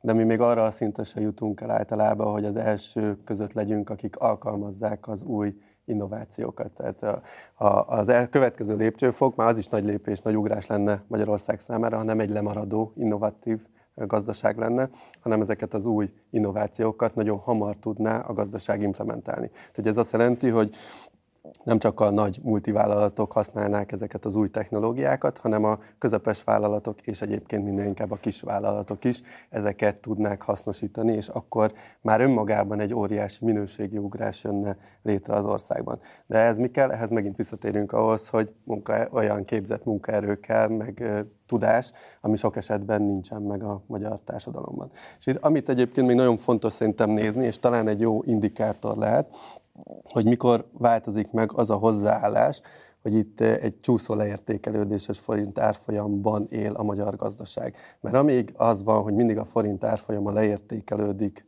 az euróval szemben, a dollárral szemben, így historikusan, rendszerűen, azért ez azt konzerválja, hogy mi mindig olcsó munkaerőt akarunk adni, olcsón bér dolgozni, hiszen hogyha leértékeljük a mi devizánkat, akkor azáltal a külföldnek olcsóbbá válik a magyar munkaerő. Úgyhogy szerintem ez is egy nagyon fontos indikátor lesz, hogyha már legalább egy stabilitást látunk, vagy akár mint a cseh korona esetén, vagy a az Lotyi esetén, hogy erősödés is jöhet, azért az azt mutatja, hogy itt van egy változás a fejekben. Itt egy kicsit vitáznék, a 90%-ával egyetértek azzal, amit mondtál. A leértékelődés leértékelődésben én vitáznék, hogyha megnézi az ember az elmúlt fél évszázad eh, gazdaságtörténetét, akkor azt látja, hogy leértékelődés nélkül nem volt felzárkozás. Tehát egytől egyig minden olyan gazdaság, ami a világgazdaság perifériájáról a centrumba bekerült, az a leértékelés, leértékelődés eszközét használta. Szerintem Magyarországon van egy nagyon rossz konszenzus, ami, ami nagyjából úgy szól, amit most elmondtál, hogy ha leértékelődés van, akkor az konzen... Ez a kettő nem, nem zárja ki egymást. Tehát attól még, mert használjuk a leértékelés eszközét, leértékelődés eszközét, ettől még bőven lehetne humántőkét is képezni, Szerintem nem volt olyan gazdaság, ami ezzel ne élt volna, sőt, centrumországok is éltek volna, értek vele, tehát hogyha valaki fölteszi azt a kérdést, hogy mitől kezdett el stagnálni a japán gazdaság a 80-as, 90-es évek fordulóján, abban semmi elkerülhetetlen nem volt, hogy a japán gazdaságnak stagnálnia kell, attól kezdett el, Japánt leállították, pedig úgy állították le, hogy az 1986-os pláza egyezménnyel az Egyesült Államok, ami túlságosan versenyképesnek ítélte már meg a japán elektronikát és az autógyártást, egyszerűen azt mondta a japánoknak, hogy holnaptól leértékelitek 50%-kal a dollárt, e, és ezt tönkretette a japán gazdaságot. Tehát még az Egyesült Államok is élt a leértékelés eszközével, Kína is élt a leértékelés eszközével, tehát hogy gyakorlatilag a, a, a versenyképesség eszközeként ezt használják. Ez nem zárja ki, hogy ezzel párhuzamosan az országok képesek egyébként humántőkét fejleszteni. Én az egyet idénként kell használni, csak nem mindig. Tehát, hogy vannak olyan sokkok. Tehát például eh, a 2008-2009-es sok Magyarország életében egy olyan sok volt, amikor kellett az árfolyam leértékelődés az ország életében, mert egyszerűen annyira túlértékelté vált a, a, a magyar deviza, az el, előtte való időszakban, amikor ugye Szlovákia például csatlakozott az eurózónához, és egy ilyen nagyon nagy optimizmus volt a régióval kapcsolatban, hogy itt mindenki eurózóna tag lesz, és akkor volt egy ilyen nagy felértékelődési nyomás, és ezt nem tudtuk lekövetni versenyképességgel, hatékonysággal. Tehát ezekben az elemekben kell használni az árfolyam leértékelődést. Pláne, hogyha amíg van saját forintunk, mert ha már nincsen és eurózóna tagok vagyunk, akkor ennyi volt. Tehát ezért meg azzal, nem mindegy, hogy mikor... meg azzal egyetértek, hogy nem, ez nem helyettesítheti Igen. a humántőke képződését, ez nem helyettesítheti a jó technológiák adaptálását, a jó magyar termékeket, tehát hogy nyilván ezek is kellenek, ez nem a helyébe van, hanem esetleg. Igen, én csak azért utaltam vissza, hogy én nekem ez egy kicsit a gondolkodásmód, hogy majd mindig úgy is megoldunk ja, mindent persze, az árfolyam leértékelődéssel, mert hogy nem baj, ha nem vagyunk elég hatékonyak, majd leértékeljük. De valójában mit árulunk? Tehát, de igazából itt a magyar, olcsó magyar munkaerőt áruljuk, meg az Európai Unió belső piacát áruljuk. Tehát ugye az azt áruljuk, hogy itt a olcsó magyar munkaerő, és hozzáférésetek van nektek kínaiaknak, koreaiaknak az EU belső piacához. Tehát ez, ez a mi versenyképességi stratégiánk, miközben az is lehetne, hogy emeljük a hozzáadott értéket, és emeljük a béreket. Egy probléma van, hogy nincsen már munkaerő. Tehát, hogy ott kezd meg bicsaklani az egész, hogy magyar munkaerő már nincsen. Hát azt kellene emelni, tehát, hogy aki foglalkozik, a, már foglalkoztatva van, annak a hozzáadott értékét emelni, hogy ő ja, mérnök legyen a, e, abban a termelési láncban, és ne gyári munkás. Surányi György korábbi egybankelnök az év első napjában jelentetett meg egy elemzést a portfólión, amiben egyrészt a költségvetési fegyelem mellett tette le a voksát, de emellett egy érdekes ellentmondásra is fölhívta a figyelmet, nevezetesen a Nagy Márton koncepciójában ugye a gazdaságélénkítés, a belső kereslet növelése játszotta a központi szerepet, de ehhez képest azt lehet látni, az egyféle jutó fogyasztás tekintetében igazából csak Bulgáriát előzzük meg. Tehát itt adódik a kérdés, hogy ha nem a lakossági fogyasztásban, akkor mégis miben csapódott le ez? A ti megfejtésetek mi erre a dilemmára? Ez egy érdekes kérdés. Valóban Magyarországon egyébként historikusan is nagyon alacsony a fogyasztási hajlandóság.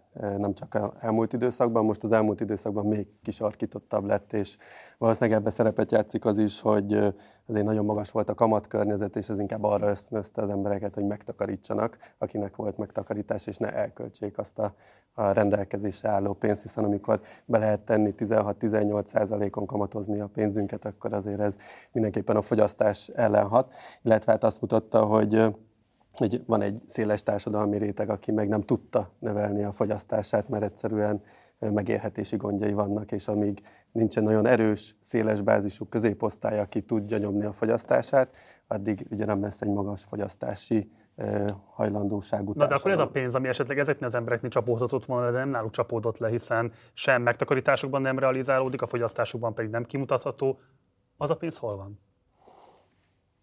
Hát ez jó kérdés. Én, nekem van egy megfejtésem, tehát hogyha nem homogén egységként kezeljük a társadalmat, hanem mondjuk jövedelmi tizedekre bontjuk, akkor az látszik, hogy az alsó hét jövedelmi tizednél eh, stagnálás vagy romlás volt ez alatt az időszak alatt, és a felső három jövedelmi tized az, ahol exponenciálisan gyorsulóan egy jelentős javulás. Tehát mert amióta a Fidesz kormányoz, azóta minél följebb vagyunk a eh, társ, tehát ugye a jövedelmi tizedeket nézünk, annál nagyobb arányban nőtt az ő életminőségük, megtakarításaik, ugye például jelen, rendszeresen megjelenik a száz leggazdagabb magyarról szóló összegzés, ott például évről évre jelentősen nő az ő vagyonuk, a felső 1%, 5%, 10%, ott csapódott le ez a, ez a, ez a jövedelem alapvetően. Korábban nem, tehát bocsánat, a 2010 5 és, 10, és a Covid közötti időszakban volt egy javulás a középosztálynál, Amióta viszont ugye van a, a, ez a Covid inflációs hullám sztori, azóta ott egy romlás van, és a felső, felső egy jövedelmi tizednél van javulás. Ez igen, tehát erre utaltam, hogy a magas, akinek van megtakarítás és magas kamat lehetősége van, az oda be tudja tenni a pénzét, és még jobban gyarapodik. Itt az a kérdés, hogy mondjuk a többi pénz, amit mondjuk a rezsivédelmi alapon keresztül költ, ez inkább csak annyit segített, hogy nem mélyüljön még jobban az életminőségük. Tehát valószínűleg ott van, és hogyha ezek a pénzek nem kerültek volna oda be, akkor sokkal mély, nagyobb mély szegénység lenne, még nagyobb társadalmi leszakadások lennének, illetve bizonyos szegmensekben, ahova szintén ment pénzt, tehát mondjuk azért eh, kisközépvállalkozások is kaptak rezsi támogatást, stb. Azoknak egy része valószínűleg csődbe ment volna, akkor ők elbocsájtottak volna embereket, akkor lehet, hogy munkanélküliből több lett volna, tehát valahol megjelenik a, a rendszerben, mert mi mindig alacsony a munkanélküliségi ráta Magyarországon. Ugye Nagy Márton azzal is írja az álláspontja mellett, hogy gyakorlatilag a világ legfontosabb ország Kína, az Egyesült Államok, de Európában is Franciaország, Németország állami pénzekkel erősíti, tehát állami pénzekkel próbálja pörgetni a gazdasági termelést, és egész egyszerűen az az érvelése, hogy ha ezt Magyarország nem követni, akkor lemaradnánk egy világtrendtől. Ugye itt felvetődik az a kérdés, amit az Oltán mondta, hogy valójában nemzeti tőkés osztálynak a feltőkésítése zajlik ezen keresztül, de hogyha egy picit megengedőbbek vagyunk, akkor ezért az európai gazdasági szaksajtóban is egyre több olyan cikket lehet olvasni, arról szól, hogy az EU egyes tagországai beleragadtak a költségvetési fegyelem fetisizálásába, miközben folyamatosan marad le a Kína és az amerikai gazdaság mögött. Ti hogyan vélegettek erről a világ tendenciáról, nevezetesen arról, hogy az állam élénkíti a gazdaságot különböző költekezéseken keresztül annak érdekében, hogy elkerülje Mond, mond Zoltán. Hát szerintem ő magában nem ördögtől való élénkíteni a gazdaságot, meg a gazdaság szerkezetbe beavatkozni, csak itt annak ellenére, hogy állandó hivatkozás van a távol-keleti modellre, ami ugye Kína is, eh, nem ezt csinálják. Tehát önmagában az, hogy megveszek egy Vodafont, megveszek egy repteret, eh, ez még nem a kínai modell. Kínai modell az arról szól, hogy eh, hosszú távú terveket csinálnak arra, hogy melyik technológiákban válnak világvezetővé, és ezeket teljesítik. Tehát itt az elmúlt 20 évben Kína világvezetővé vált. Ötödik generációs mobilban saját nemzetközi műholdjuk van, mesterséges intelligenciában, gyorsvasúti rendszerben, az összes szolár technológiát most már onnan veszük. Hát de bocs, erre mondhatja azt Nagymárt, hogy mi pedig az autó, tavalyi, az elektromos autóiparban leszünk ugyanezek. A tavalyi év híre volt, hogy a BYD megelőzte a Tesla, tehát hogy most már elektromos elektromos autókban is, és erre hogyan csatlakozik rá Magyarország? Úgy csatlakozik rá, hogy ezeknek mi az összeszerelő üzeme leszünk. Tehát ezek magas hozzáadott értékű. Tehát ugye 2012-ben Elon Musk kiröhögte a BYD autóját, amikor megkérdezték róla, látta-e azt a vackot, mondta Elon Musk. Most meg eljutottunk oda, hogy komoly kihívója a BYD a Teslának. De ebből mi a magyar teljesítmény, hogy majd össze fogjuk szerelni ezeket az, ezeket az autókat. Itt ezek kínaiak technológiát fejlesztettek, de írtozatos ütemben. Ez világos, de tedd a szívedre a kezedet, tehát a globális termelési értékláncon belül Magyarország pozíciójából lehetnénk mi többek, mint ennek az összeszerelő Erre azt szokták mondani, hogy túl kicsik vagyunk, mert nagyjából ez az egyetlen érve, ez a túl kicsik vagyunk, de bocsánat, tehát Szingapur, Tajvan, Izrael, Írország, Hongkong, olyan méretű országok, amelyek sok esetben még kisebbek is nálunk. Sajátos geopolitikai pozícióval. Még rosszabb, rosszabb geopolitikai pozícióval, tehát Izrael borzalmas geopolitikai pozícióban van. Most kapták meg az Intel, az ország eddigi legesleg nagyobb befektetését az Inteltől. Olyan te high-tech iparágat hoztak létre Izraelben, ami egyébként egy nagyon zűrös környéken van, hogy, hogy, hogy a tíz leggazdagabb ország közé fölzárkoztak. És ezért Tajvan sem a legbiztonságosabb nemzetközi nemzetközi geopolitikai környezet. Ezek az országok, ezek sokkal eh, rosszabb helyzetből indultak annak idején, mint Magyarország, és, és elénk kerültek. Ezzel abszolút egyetértek, tehát eh, én is azt gondolom, hogy azért lehetne találni olyan pontokat, ahol miben Magyarország ki tud magasodni, vagy legalább törekedni arra, hogy valami egyedi eh, fejlesztése legyen és saját technológiája. De hát, hogyha csak egy dolgot emelek ki, például a, van Magyarországnak egy valamilyen mezőgazdasága. De ugye az elmúlt 30 év alatt nem tudtunk egy normális, könnyű ipart, eh, élelmiszeripart ráfejleszteni, hanem még mindig dominálnak a, a külföldi termékek az árupolcain, és minden évben jönnek majd a programok, hogy na most elkezdjük az élelmiszeripart fejleszteni, és ez még a legegyszerűbb fejlesztés, és még azok se tudnak beindulni értemben Magyarországon. Tehát, hogy itt nagyon komoly lemaradások vannak technológiai vonalon, és nincs az a törekvés se sok esetben, hogy valamiben kimagaslók legyen. Tehát mondjuk itt volt a gyógyszeriparunk, a gyógyszeripar az jó volt Magyarországon. Most már az is egyre rosszabb, egyre rosszabb környezet van számára, hogy itt működni tudjon. Ugye különböző extra adókat is kapnak, büntetik őket, stb. Tehát nem arra ösztönzi, hogy még több kutatásfejlesztés, még több gyógyszeripari cég jöjjön Magyarországra, hanem inkább az, hogy még kevesebb legyen Magyarországon. Tehát ez, ez a környezet egyelőre nem azt segíti, hogy itt Magyarországon egy nagyon innovatív, kutatásfejlesztési központ. De ez mennyiben magyar sajátosság, és mennyiben osztozunk ilyen szempontból egyébként az Európai Unióval egyfajta sorsközösségben, tehát mint hogyha az EU is lemaradna? Ez így van, az EU is lemarad, de hát ez nem mentesít minket. Tehát attól, hogy az Európai Unió a nyugat-európai országok belekényelmesedtek a saját pozíciókba az elmúlt 30 évben, erre ne hivatkozunk, hogy akkor mi is belekényelmesedhetünk.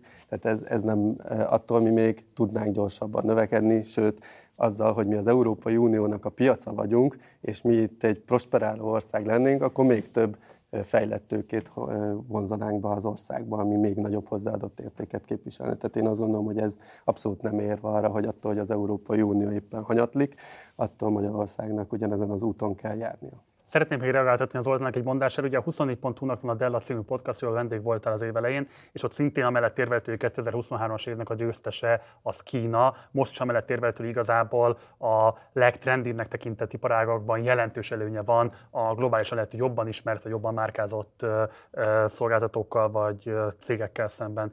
Mit gondolsz erről az értékállításról, Dávid? Én nem gondolom Kínát nagy nyertesnek, bevallom őszintén. Volt egy nagyon szép fejlődési pályája, de azért saját korlátaiba ő is beleütközött, ő is még benne van a közepes jövedelmek csapdájában, tehát vannak nagyon tényleg nagyon komoly kirakat iparágaik, amikben nagyon fejlettek. Én ezt nem vitatom.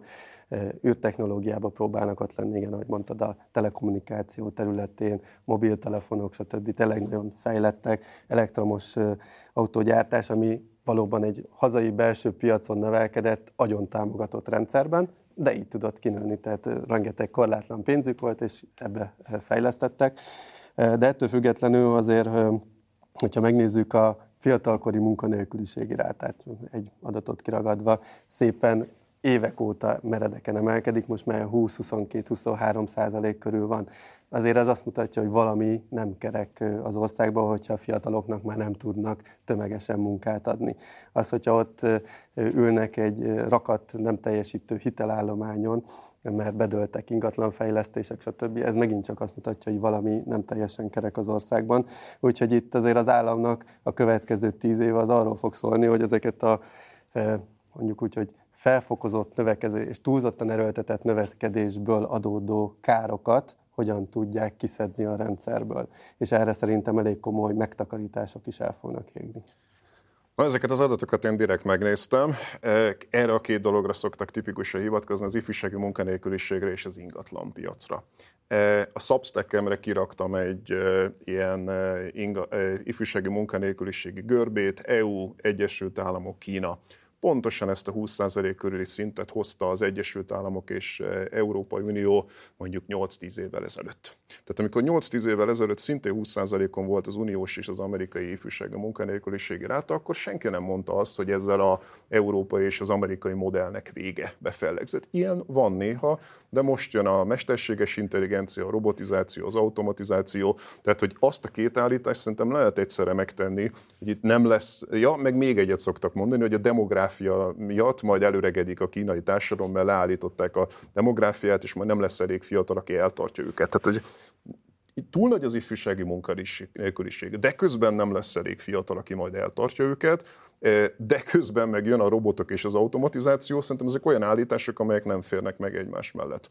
Vagy, vagy. Ez az egyik. A másik pedig, hogy ugye az ingatlanpiac valóban óriási lufit fújtak ingatlanpiacból, ez most nem bebukott, tehát én emlékszem arra, hogy másfél évvel ezelőtt tele volt a hazai eh, gazdasági sajtó azzal, hogy két hét múlva vége Kínának szépen lassan a kínai kommunista párt ezt a lufit kiengedi. Nem kidurrantja, hanem kiengedi a levegőt belőle, és megy fel a termelő beruházásokba való beruházás. Pontosan ugyanaz történik, mint 2008-ban Amerikában. Tehát 2008-ban az Egyesült Államokban kb. három napnyira voltunk attól, hogy beomlik a komplett pénzügyi rendszer, mert az ingatlan hitelezés lufia kidurrant, aztán szépen lassan a Troubled Assets Relief Programmal az amerikai kormányzat ezt a lufit kiengedte, kezelte. Ugyanitt van most Kína. Vannak ilyenek, egy ország sok évtizedes fejlődésében időként vannak zsákutcák, vannak hát problémák. Nem is azt jutott, én csak azt mondtam, hogy ezeket a Tudom, te nem ezt, te nem ezt, kell most korrigálni, nem és ezt mondta, csak sokan ezekre a tényekre hivatkozva azt szokták probléma. mondani, hogy ez bizonyíték arra, hogy a kínai növekedési modellnek vége. Én meg azt gondolom, hogy ez azon fog igazából eldőlni, hogy a kulcs technológiákat kiuralja. És azon belül is egyébként a chipgyártás a legfontosabb, ahol még a kínaiak csak a 7 nanométeres chipnél tartanak, miközben Tajvan már az 5 nanométeresnél, és jön az 3 nanométeres chip. Tehát igazából technológia lesz, de annyira sok technológiában lepték már meg a világot az elmúlt évtizedekben a kínaiak, és ne felejtsük el, hogy a kínaiak, amikor mi rendszert váltottunk, 30 évvel mögöttünk voltak. Eltelt 30 év, mi nagyjából ugyanott maradtunk, és most a kínaiak már 30 évvel előttünk vannak. Tehát ha valaki ma ellátogat a tengerparti fejledési övezetekbe, nyilván belső Kína az egy más történet, de egy Peking, Shanghai, eh, Shenzhen az 30 évvel előttünk van minden tekintetben. Eh, tehát ők 90 évet fejlődtek, az alatt a 30 év alatt, amíg mi egy helyben álltunk. Ez igaz, tehát vannak olyan körzetek, ami nagyon-nagyon fejlett Kínában. Ugye itt ez a nagy kérdés, hogy a széles társadalmi bázison ebből mit tudsz megvalósítani. És tényleg én, én annyit gondolok Kínáról, hogy lelassult a, a növekedési dinamikája, tehát már nem fogja tudni visszahozni ezt a 7-8 százalékos környezetet, hanem ez a 4-5 százalékos dinamika az, ami reális a számára. Egy közepes fejlettség országnál ez egyébként tök jó. Tehát ez a baj, csak Magyarország, ha lenne... annyi, hogy, hogy, nem látom már benne azt az óriási csodát. Nagy kérdés, hogy, hogy ezekkel a technológiákban ki lesz az élenjáró, ez abszolút. Eleve milyen piacokhoz fog hozzáérni, hova eszkalálódnak a konfliktusok USA-Kína között, Európa-Kína között. Ugye Európa még csak most ébred ebben az egészben, hogy mindenki leuralja őt, és akkor hogyan erre ítéltem korábban, hogy a belső piacait hogy tudja védeni. Kína meg kapva kap az alkalma, hogyha be tud lépni egy Euró, EU-s országba, akkor nyilván neki nem kérdés, hogy oda be kell lépni, mert bent akar lenni az EU-s piacon belül. Úgyhogy ezek, ezek óriási harcok lesznek, és nincs eldöntve abszolút, hogy itt Kína lesz a világvezető hatalma mondjuk 50 év múlva, vagy USA lesz. Annyi, hogy most ez a nagyon gyors felzárkózási ütem, ez megtorpant valamennyire, és vannak olyan belső problémák, amit most neki kezelnie kell ahhoz a következő négy-öt évben, hogy újra egy tartós növekedési pályára és felzárkózási pályára tudjon állni. És akkor egy záró kérdéskör hozzátok. Ugye az elmúlt évben elég sokat lehetett hallani a globális kereskedelem átpolitizálásáról, deglobalizációról, az olcsó pénz korszakának a végéről, és egy sor egyéb struktúrális átalakulásról. A ti megítélésetek szerint mik lesznek a legfontosabb trendek 2024-ben? Mik a világgazdaságban a legoptimistább és a legpesszimistább forgatókönyvek? És akkor elsőként Dávid. Hát ugye az optimista forgatókönyv az az, hogy szépen ez az inflációs hullám ez kisimult, nem volt komolyabb gazdasági áldozat, hanem újra elindul majd 2024 folyamán, főleg a második felében egy érdemi gazdasági növekedés már az EU-ban is, pláne Amerikában, és, és akkor itt szépen ezen a válságon így szoftvosan át tudtuk navigálni a hajókat. Ugye ez a pozitív forgatókönyv, és utána ismét egy viszonylag alacsony inflációs környezetben, egy alacsony kamatkörnyezettel tovább tud fejlődni a világ és Európa is. Úgyhogy hát nem nagyon ütköznek egymásnak a nagy érdek ellentétek a, a világban. Ugye ez lenne a nagyon rózsaszín köt. Tehát ebből a realitás szerintem az, hogy ezek a, az érdekellentétek, ezek inkább kiéleződni fognak a következő két-három évben. Én azt látom, hogy ezek a feszültségek próbálnak néha valamilyen kommunikációt föntartani, de azért a mélyben nagyon ott van az egymással való versengés és az ellentétek, hogy kinek meddig van mozgástere, hol, hol, hol tud. Tehát most például ugye a Tajvanon nem csak az, hogy a, azt a chipgyártás ki tudja majd tulajdonolni, hát az, az is látszik, hogy Amerika ezerrel dolgozik azon, hogy ugyanazt a technológiát házon belül is elő tudja állítani, és ne szoruljon egy hm. külső segítségre. De hát ugye annak a geopolitikai helyzete is nagyon fontos Tájvánnak. Azon kívül, hogy Kína ebből a, az egyút koncepciójában mit tud megvalósítani, hiszen ez is most akadozik, amivel össze akarja kötni Európával, hogy a szárazföldön végig lehessen menni hogy ebből, ezekből mit tud megvalósítani, egyáltalán mennyire lesz ellenszenves a, világ Kínával szemben, mert azért Kína, én azt gondolom, hogy nagyon sok helyen kiátszott a kiskapukat, amiket adott neki a, a nemzetközi szerződési környezet, akár itt a, a Világkereskedelmi Szövetségnek is, hogyha megnézzük a egyezményeit, hogy mennyit lehet támogatni a, a, az ipart, meg a saját gazdaságot, ők azért bőven túlmutattak azon, ami abban ajánlásként van, és hogy ez mennyire visszás. És azért az látszódik, hogy, hogy ahogy egyre inkább fenyegeti mondjuk az európai embereket, ez a kínai jelenlét, vagy az amerikait, úgy a közvélem is elkezd néha fordulni Kínával szemben, és az már utána politikai átrendeződést is hoz. Tehát szerintem ezek a feszültségek, ezek bőven velünk maradnak a következő 2024-ben is, és inkább, én inkább a kiéleződésére számítok sem, mint hogy ez szépen elsimoljon majd. És ez a te értékítet szerint mit csinált Magyarországra nézve? Hát Magyarország az próbálja ezt a lavírozós technikát folytatni, hogy ugye mi nyitunk Kína felé is, meg a ázsiai térség felé, de egyébként az EU-val is föntartjuk a kapcsolatot. Inkább Amerika kárára, én azt látom. Tehát, hogyha megnézzük a külföldi működőtőke beáramlást, akkor Amerikából egyre kevesebb jön, Európából még nyilván jön, mert a németek és másokon keresztül jön, de hát a Amerika helyét azt egyre inkább Ázsia veszi fel. Tehát mi azt látom, hogy hogy mi inkább Európa és Ázsia közé helyezkedünk, mint ahogy a geopolitikai helyzetünk is meghatároz, és Amerikát meg inkább a, a part szélre helyezzük ebben a, a koncepcióban. Szerintem amiről még itt nem nagyon beszéltünk, hogy itt van egy óriási technológiai váltás, tehát szerintem a mesterséges intelligencia berobbanása az most történik. Láttam ilyen ábrákat, hogy az internet adaptáció, a mobil technológia adaptációja milyen gyorsan történt, és az látszik, hogy a mesterséges intelligencia ennél gyorsabban történik.